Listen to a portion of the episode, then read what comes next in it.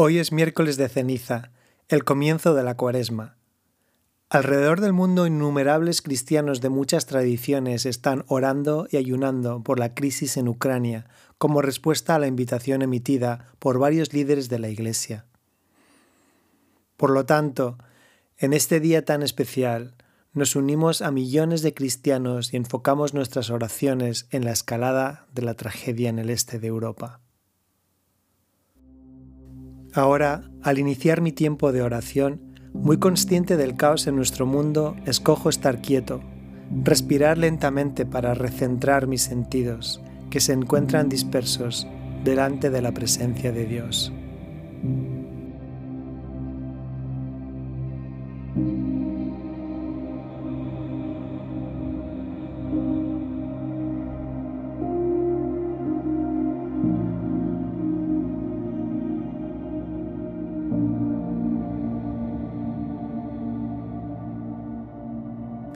Padre Dios, en este día tradicionalmente marcado por el arrepentimiento y la conciencia de la brevedad de la vida, preparo mi corazón para hacer frente a la tragedia que se desarrolla en Ucrania. Creo que mis oraciones pueden marcar la diferencia, pero perdóname y ayúdame en mi incredulidad.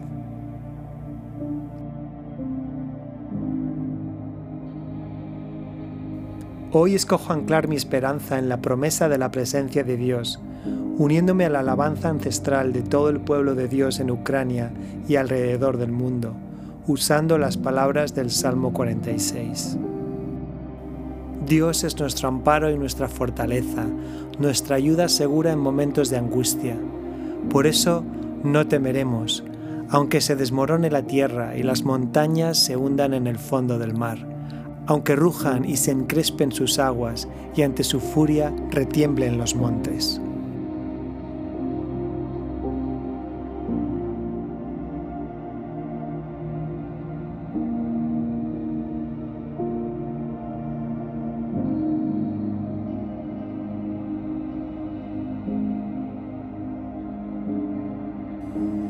Este salmo va a proporcionar el marco para todas mis oraciones hoy. El Salmo 46 se conoce a veces como el Salmo de Lutero, porque el gran reformador alemán lo cantaba en sus momentos más oscuros y convirtió sus palabras en su famoso himno Castillo fuerte es nuestro Dios. Salmo 46, versículos del 1 al 3. Dios es nuestro amparo y nuestra fortaleza nuestra ayuda segura en momentos de angustia.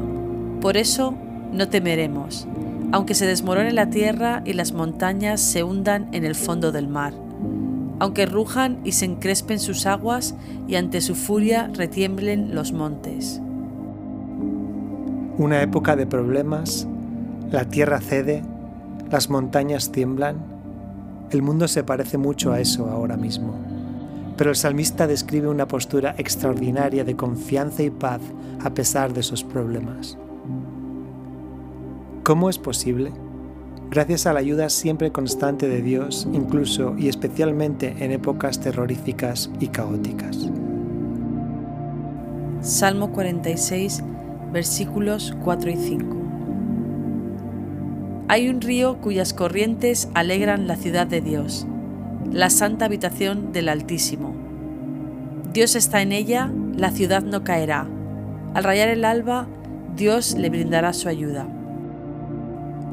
Ora ahora por la Iglesia de Ucrania, un país en el que el 70% de la población se considera cristiana.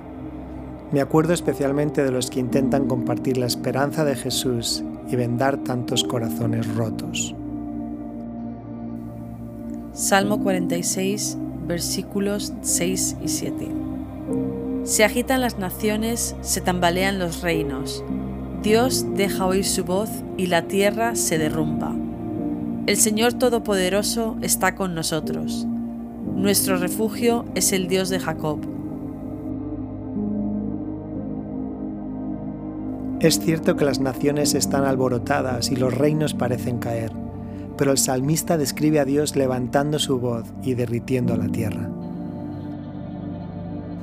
¿Qué palabra o palabras podría estar hablando Dios sobre el alboroto en el mundo de hoy? Recordando mi autoridad como hijo de Dios y el poder de su palabra en mi boca, digo estas palabras proféticamente ahora sobre la crisis actual.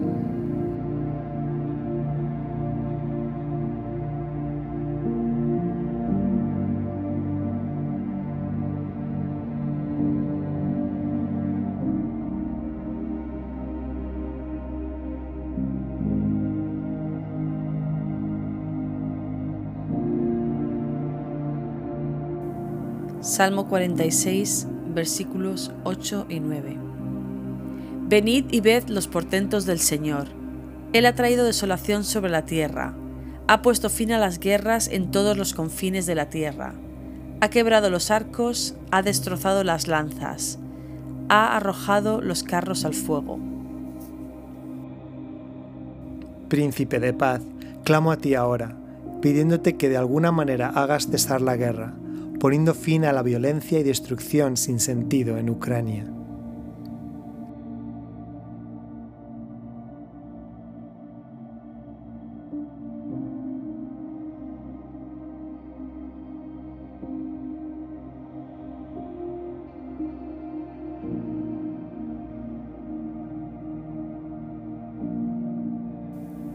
Salmo 46, versículos 10 y 11.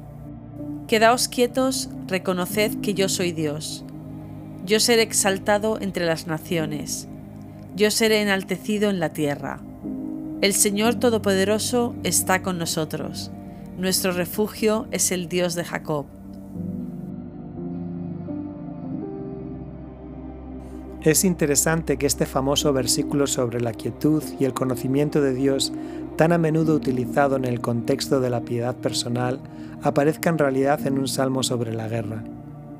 Es una orden autorizada para que las circunstancias caóticas se aquieten y para que las naciones en guerra doblen la rodilla y reconozcan al Rey de Reyes, que finalmente, inevitablemente, será exaltado, por encima de todo poder, toda personalidad y todo sistema político.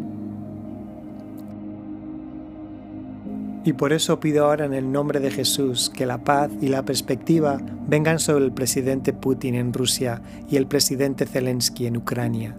Señor, te pido que les des sabiduría más allá de la sabiduría humana. Pon un deseo de paz en sus corazones y una estrategia de desescalada en sus mentes y en sus agendas. Te ruego que traigas algún tipo de avance.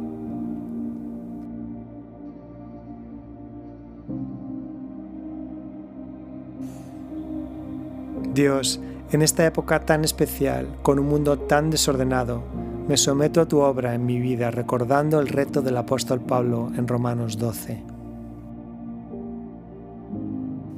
Por lo tanto, hermanos, tomando en cuenta la misericordia de Dios, os ruego que cada uno de vosotros, en adoración espiritual, ofrezca su cuerpo como sacrificio vivo, santo y agradable a Dios, no os amoldéis al mundo actual, sino sed transformados mediante la renovación de vuestra mente. Así podréis comprobar cuál es la voluntad de Dios, buena, agradable y perfecta.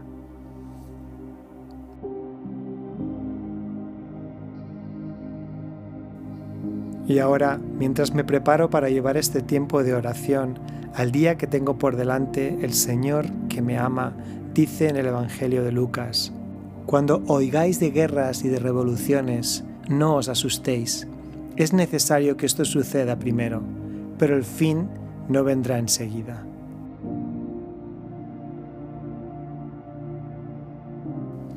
Padre, ayúdame a vivir este día al máximo, siendo auténtico contigo en todo. Jesús, ayúdame a darme a los demás, siendo amable con toda la gente con la que me encuentre. Espíritu, Ayúdame a amar a la gente que se encuentra perdida, proclamando a Cristo en todo lo que digo y hago. Amén.